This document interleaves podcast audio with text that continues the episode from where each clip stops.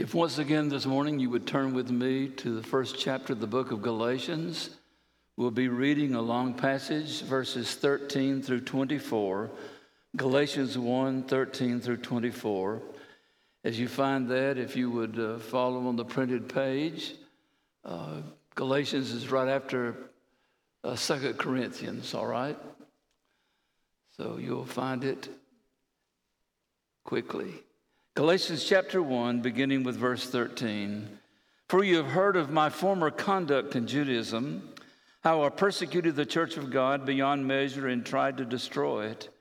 And I advanced in Judaism beyond many of my contemporaries in my own nation, being more exceedingly zealous for the traditions of my fathers.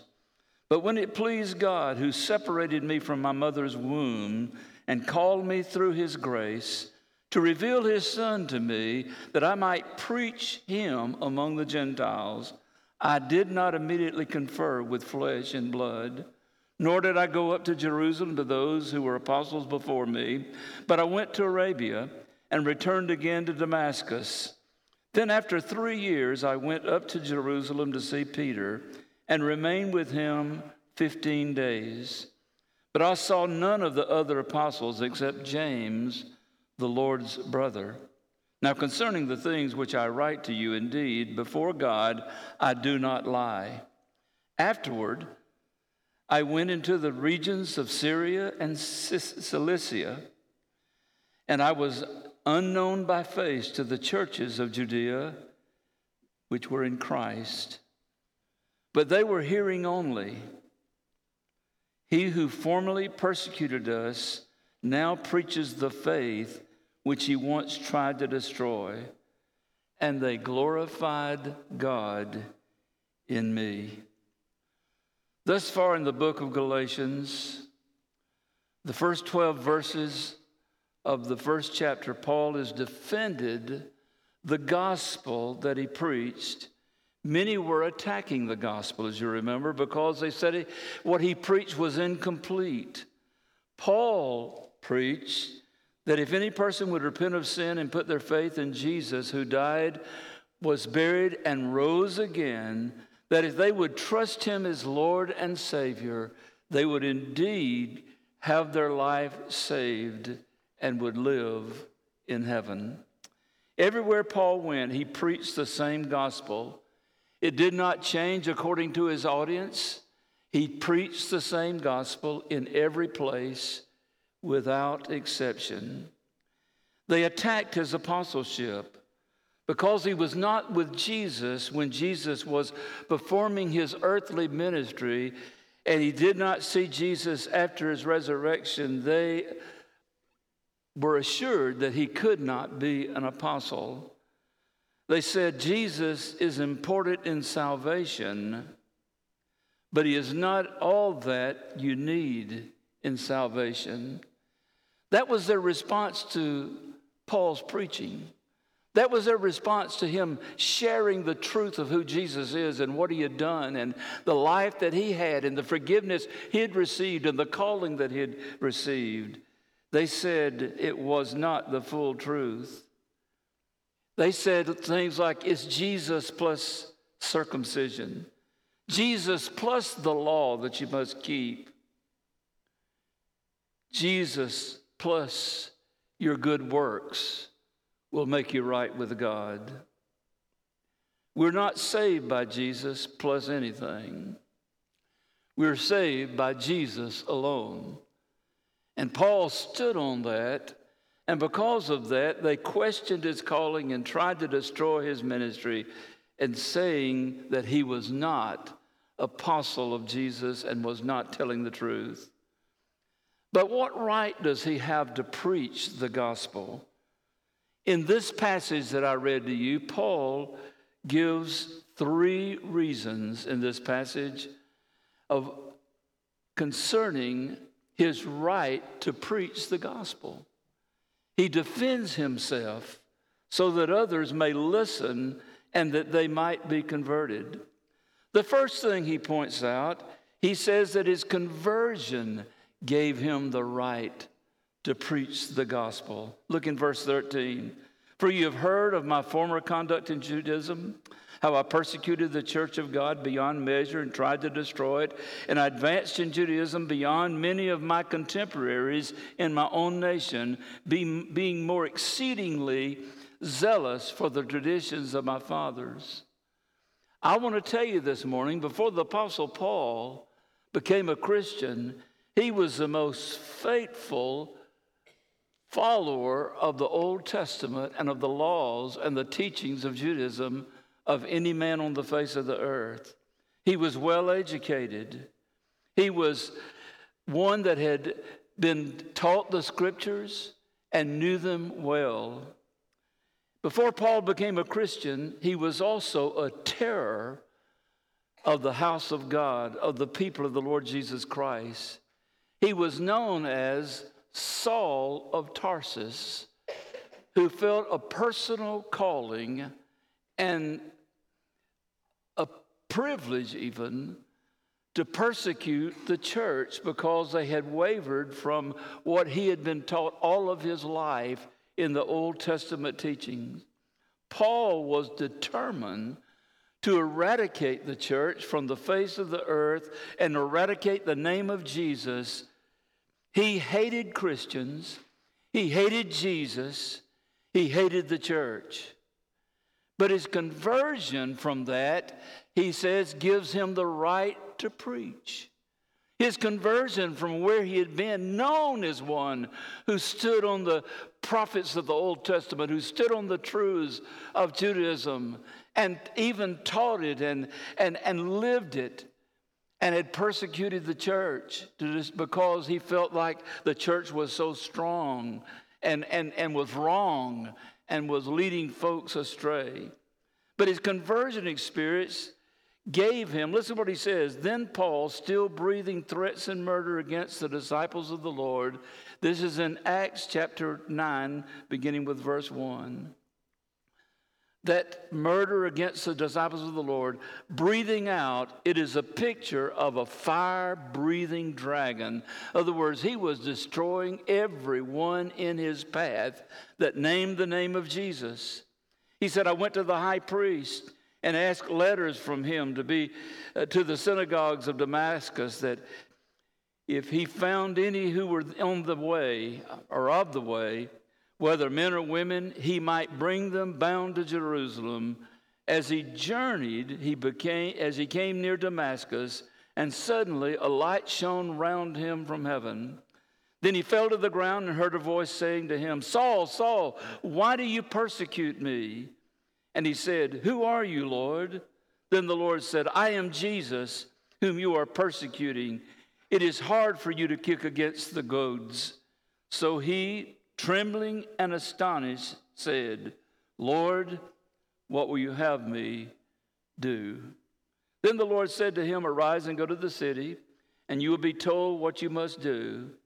And the men who journeyed with him stood speechless, hearing a voice, but seeing no one.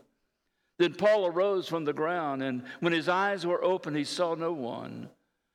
But they led him by the hand and brought him to Damascus. And he was 3 days without sight, and neither ate nor drank. Now there was a certain disciple, well, you know he's not a Baptist then if he didn't eat anything, but neither ate nor drank. I lost my place. Now there were certain of the disciples at Damascus named Ananias, a certain disciple named Ananias. And to him the Lord said in a vision, Ananias, and he said, Here am I, Lord. So the Lord said to him, Arise and go to the street called Straight, and inquire at the house of Judas for one called Saul of Tarsus. For behold, he is praying. And in a vision he has seen a man named Ananias coming in and putting his hand on him so that he might receive his sight. And then Ananias answered, Lord, I've heard from many about this man, how much harm he has done to your saints in Jerusalem. And here he has authority from the chief priest to bind all who call on your name. But the Lord said to him, Go, for he is a chosen vessel of mine, to bear my name before Gentiles, kings, and the children of Israel. For I will show him how many things he must suffer for my name's sake." In that passage, you find the conversion of the Apostle Paul, formerly Saul of Tarsus, formerly a devout Jew, formerly a persecutor of the church, one whose whole life was being given to destroying the church of the Lord Jesus Christ, one man, one woman at a time, and he planned on annihilating the church. And then his attention got arrested on the road to Damascus. Jesus spoke to him. Jesus was there talking to him and called him to be a preacher of the gospel and to be an apostle of his as he served him in sharing the gospel. There was a sinner and there was a Savior. And when the two met, the Savior never changed, but the sinner did. Paul's conversion, everything about him changed. His disdain for the people of God, known as the church of the Lord Jesus Christ, his bitter hatred for them and for the message that they proclaimed, went against his grain, against everything he had ever been taught, until he met Jesus. That was a Damascus Road experience.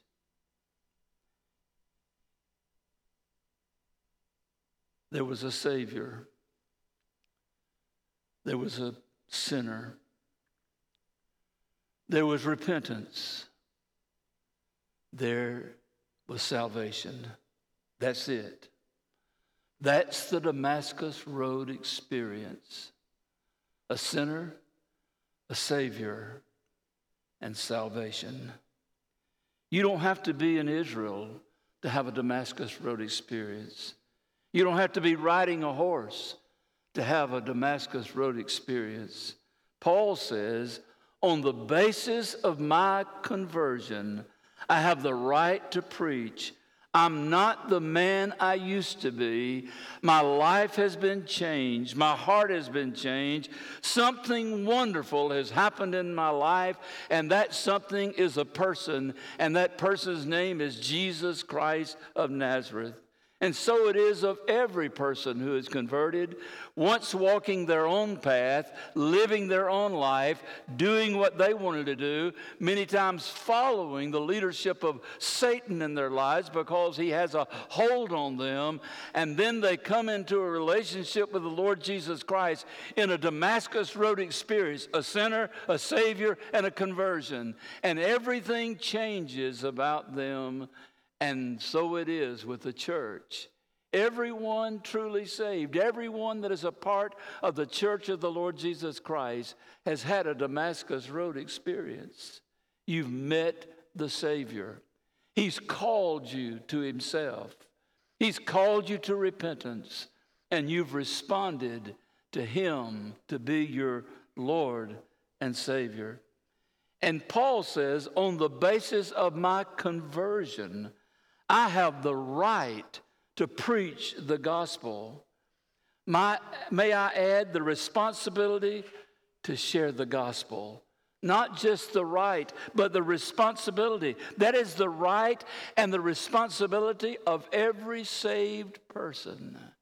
If you've met Jesus, if you've asked him to come into your life and you've been saved, then you have the responsibility, the privilege, and the right to proclaim Jesus wherever you are, in the marketplace, in the workplace, on the school campus, wherever you are, because of your experience in meeting Jesus, and he's changed your life.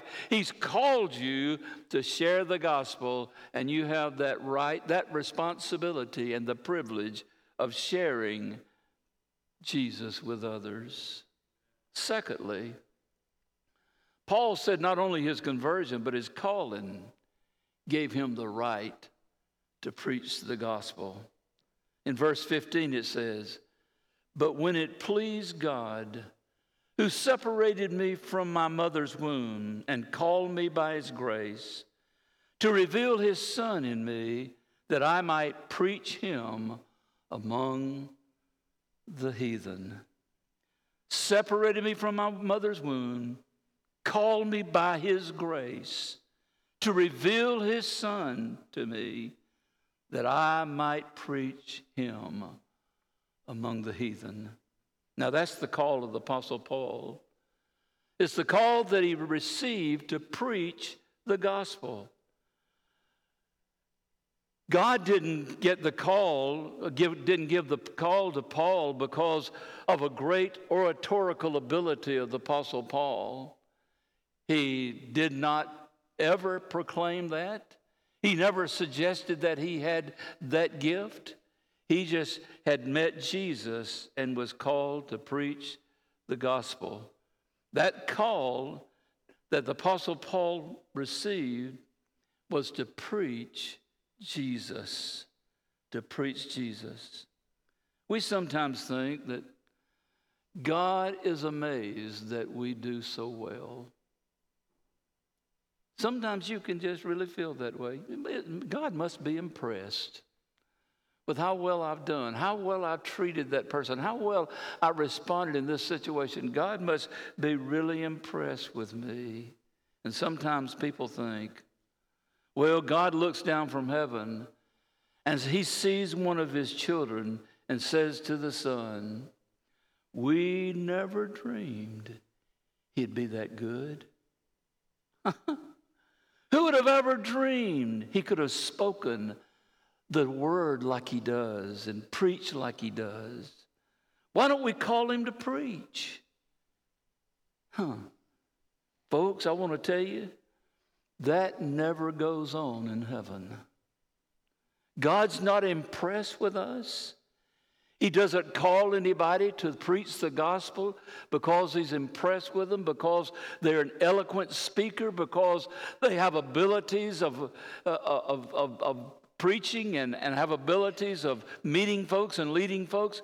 God's not looking for our abilities. He's looking for our availability.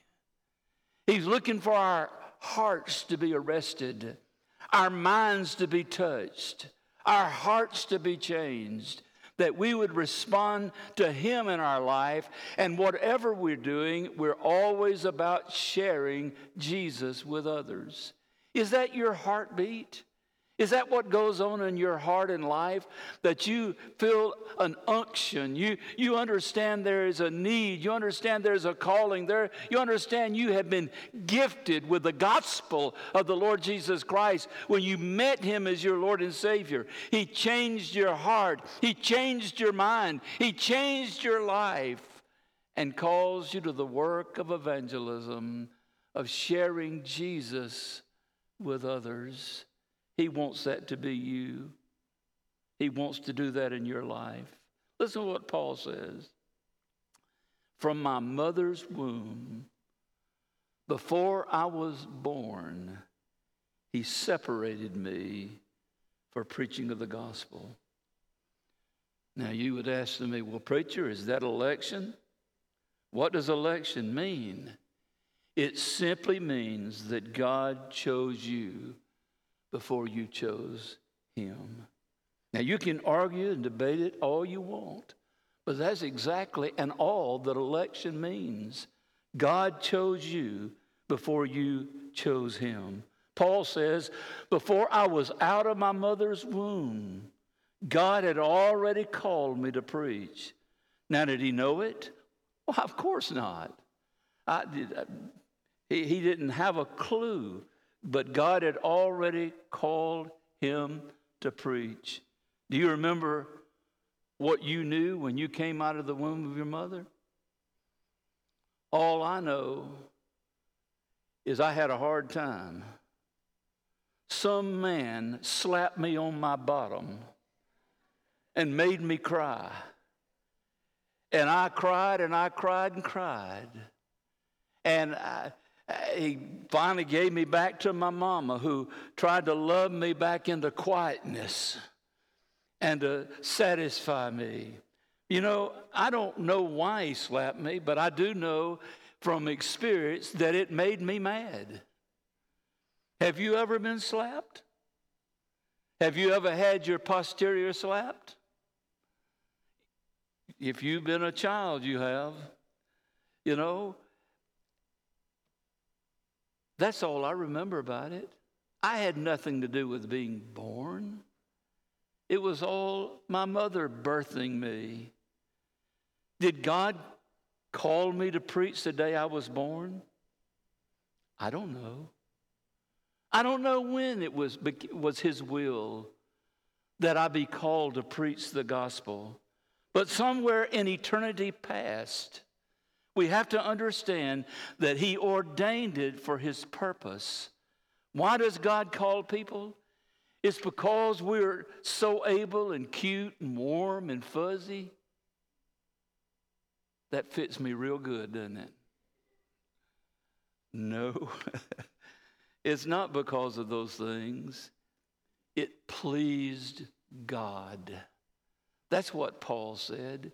It pleased God. It just was in the good pleasure of God. You say, well, preacher, if that's what election is, that God has chosen you, listen, that doesn't make you anything special, because God has chosen everyone. The Bible says it is not his will that any should perish, but all should come to repentance. It is the will of God that all would be saved, but some reject God's choosing and die lost. You can neglect God's call on your life as his child also. You can neglect to do what he's called you to do. I had a man in my church one time that said to me, Pastor, I know, and he was old, and he says, I know I miss what God called me to do. When I was a young man, I knew in my heart, I knew that God had called me to be a preacher of the gospel.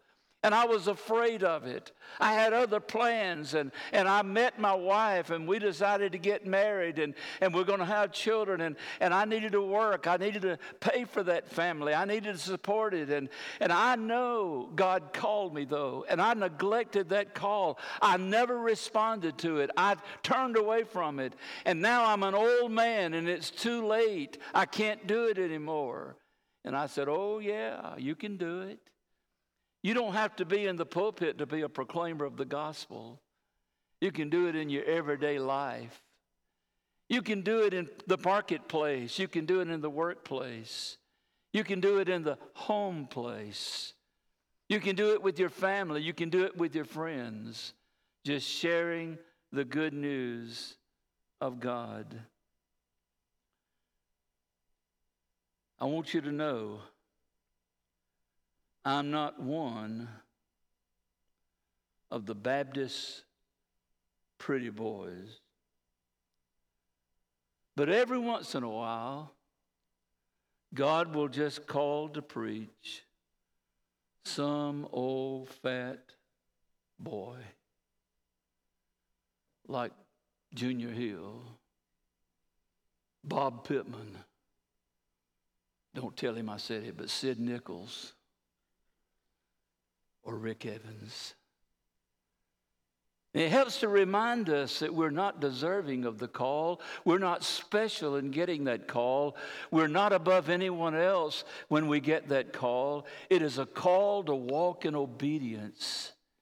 It is a call to propagate the gospel at every opportunity. It is the call of God on your life and your heart to preach the word. And I'm telling you, I ran from that call, but for a short time. I'll never forget the day I drove my dad's car over to our pastor's house that lived 25 miles away.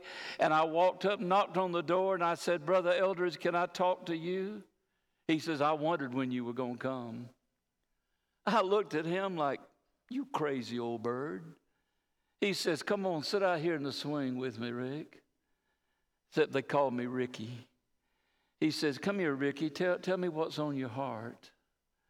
I said, Brother Eldridge, I just cannot get it off my mind that God's called me to preach. He said, really? I said, yes, sir. He said, well, you'll be preaching Sunday. I said, sir? I said, he's calling me to preach, and that'll be in the future when I grow up and get education and so forth. He said, oh, no. When God calls you to preach, that's the time to respond. I was shaken like a leaf on a tree on a windy day. I said, sir? He says, yes, sir. You preach Sunday morning. Sunday morning? I mean, we had night service, but it was like most churches back then. It was about a third of the crowd of Sunday morning, and it was... But I should have known better, because Sunday night is those folks who knew their Bible better than I did, and they would have called me out on any mistake I made. But you're going to preach Sunday morning. I prepared, I studied. Oh, did I study and prepare to preach? I was so ready to preach. I preached down too. I preached Jesus when he said that as Moses lifted up the serpent in the wilderness, so must the Son of Man be lifted up. And I thought there was so much in that, and there is. But I got up and I preached and I re-preached it and I re-preached it again, and I got through and I said, folks, I've just said all I know to say, and that's the truth of God's word. Well, I had preached for 4.5 minutes. Brother Eldridge was so sweet. He stood behind me and came up and he says, well, brethren, out of the mouth of babes, such as we've heard today. God didn't call him to preach long. He called him to preach. He missed that, didn't he? God didn't call him to preach long. He called him to preach, and every word out of his mouth was the truth of God's word. And I sat there amazed. My pastor said that about me. But I've learned later, it didn't matter what Brother Eldridge said about me. It's what God says about my response to his calling. The Apostle Paul said, I'm qualified because of my calling. I want you to know I have the right to preach. My conversion gives me the right to preach. My calling gives me the right to preach. And finally, Paul says, my changed life gives me the right to preach. Sometimes we think that Jesus is in the business of just getting people to walk down the aisle. Baptists are full of that. We rejoice over someone walking down an aisle, and I do every time. When someone comes and gives their heart to Jesus, it is a wonderful experience.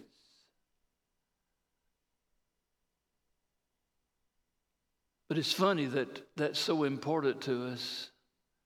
And out of the millions of Southern Baptists, over 60% of them never attend church.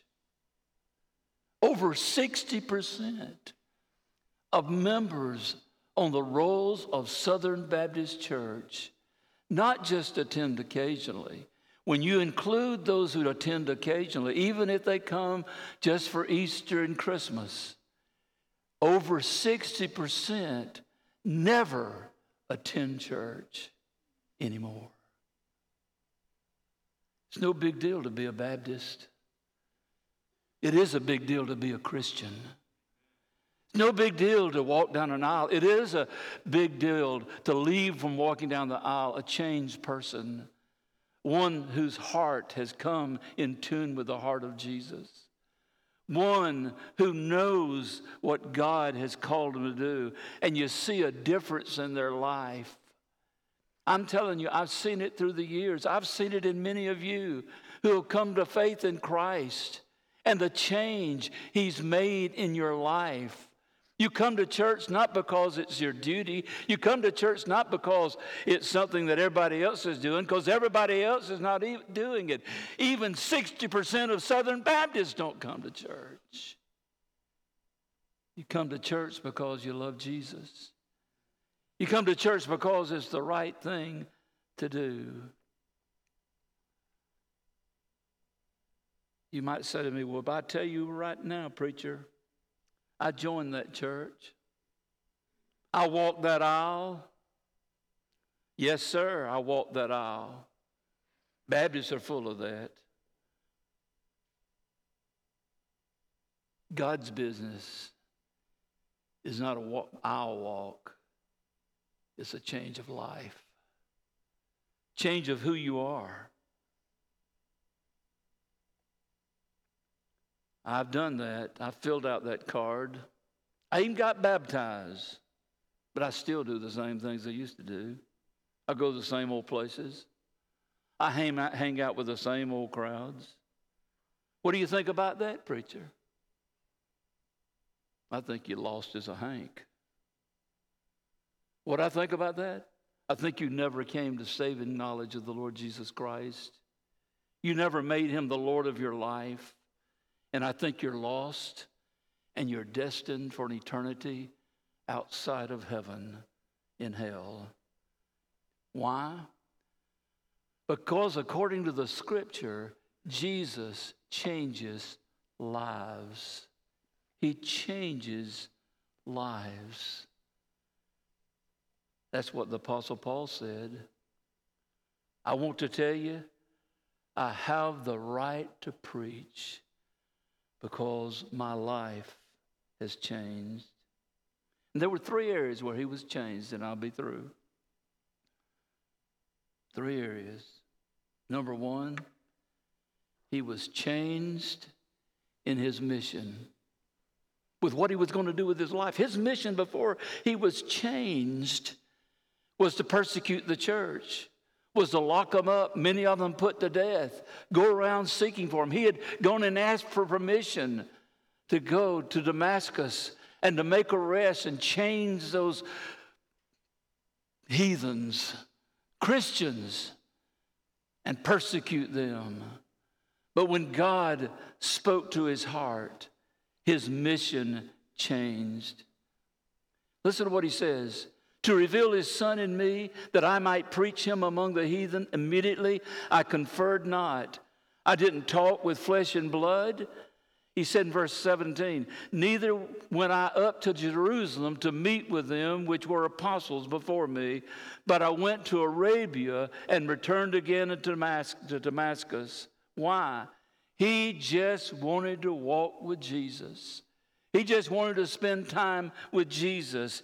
He wanted to know Jesus, and Jesus changed his life through that walk. Jesus changed his life through those 3 years. He had to put away the old man that he was, and he had to become not one who persecuted the church, but one who loved the church, not one that wanted to stand in the way of anybody being a part of the church of the Lord Jesus Christ, but to lead folks, to preach to people, to tell them about Jesus, that they might become a part of the church of the Lord Jesus Christ. He changed his mission, or I should say God changed his mission. His friendships were changed. Look at verse 18. Then after 3 years, 3 years after I was saved, I went up to Jerusalem to see Peter. The word see means to go get acquainted with. You see, Peter was a great preacher of the gospel. And Paul wanted to go meet Peter and talk with him. But he didn't want to be trained by a man. He didn't want to be taught to preach by somebody else. And you know, we've gotten to the place today, you can't even pastor a church if you hadn't been trained to preach. Paul didn't want somebody else. He didn't want the Apostle Peter telling him what he needed to say and what was the truth about Jesus. He spent 3 years alone with Jesus. He sought to know Jesus in a very personal way. He wanted the truth revealed in his own heart and life. And then he could go talk to Peter and become friends with him. And he did become friends with him. His friendships changed. The people he wanted to be around, the people he wanted to listen to, the people he wanted to please, the people that he wanted to fellowship with, and who he wanted to work alongside. All of that changed. You see, there'd been a day when Paul would have killed Peter Paul would have arrested him and had him put to death. Paul used to run around with a high priest. But now his friendships have changed. Have your friendships changed? Have the people you fellowship with, the lifestyle that you live, is it different from the world? Are you the same person you were? I'm convinced that meeting Jesus changes a person's mission in life. I didn't say your employment. I didn't say your vocation. It changes your mission in life. If you become a teacher, you want to teach children that they might, in such a way, and you're so limited today in what you say, and I understand that, but you want to teach them in such a way that they see Jesus alive in you. There's something about you that's different. You become their favorite teacher. You become the one they want to respond to. In the workplace, they ought to notice there's something different about you, that you're just not like everybody else. You don't participate in some of the other things. Your language does not betray the Lord Jesus Christ. You are different. Your friendships have changed. Your friends are other Christians. But lastly, his testimony had changed. Verse 23, he says, "But they heard only that he which persecuted us in times past now preaches the faith which once he tried to destroy, and they glorified God in me." They glorified the fact that God had changed my life, had changed my heart, and had called me to do what I'm doing. He said, they don't talk about me like they used to. And it's my prayer that every time I stand before this congregation and preach, that God will use the words of my mouth and the desire of my heart and the time of my study to say to those who are here, God wants you to walk with him. He wants you to be different. He wants your life to be changed, your mission to be changed. He wants your friends to be changed. He wants your testimony to be changed. You may say this morning, "Preacher, my life is miserable." Good. Let God use your misery to bring you to him. Maybe that's what he's saying to you. If it wasn't that way, you wouldn't need to want Jesus. But in your misery, you see it's not working out very well as it is. Things aren't going the way you thought they would go. Things aren't going as planned, and you are simply miserable. Would you let the misery drive you to Jesus? He stands with open arms. He stands with a forgiving heart. He desires you to be in fellowship with him and for your life to be changed, to come to faith, to grow, and let him have his way in your life. Jesus will change you. Can I have a testimony? Jesus will change you. But you have to let him. You have to be willing to turn to him and crown him Lord of your life, Savior of your soul, Redeemer from your sins, the life giver. He will change everything about your life. That's not folklore. That's the truth. That's the truth that has been testified by others through the centuries that God changed my life in Jesus. God changed my life in Jesus. The question is, have you ever let God change your life by coming to Jesus? He will. The Apostle Paul was persecuting and killing the members of the churches. Jesus, in his awesome grace and his awesome love and his awesome will, arrested the attention of Saul of Tarsus and brought him to faith, and then called him as an apostle and a preacher of the gospel. You're talking about a life-changing experience. But you know, especially for an adult, coming to Jesus is always a life-changing experience. The question is, have you had it? Have you experienced a life change by coming to Jesus? What an opportunity right now. Let's pray together. Father, thank you for your love. Thank you for your blessings. Thank you for the privilege of preaching the gospel. And Lord, I pray that you'll bless today. There's one here that never has professed you as Lord and Savior. And maybe they've joined a church, maybe they've been baptized, but they've never come to faith in you. Change their heart. Have your way. Draw them unto yourself that they may be saved. Have your way right now in Jesus' name. Amen.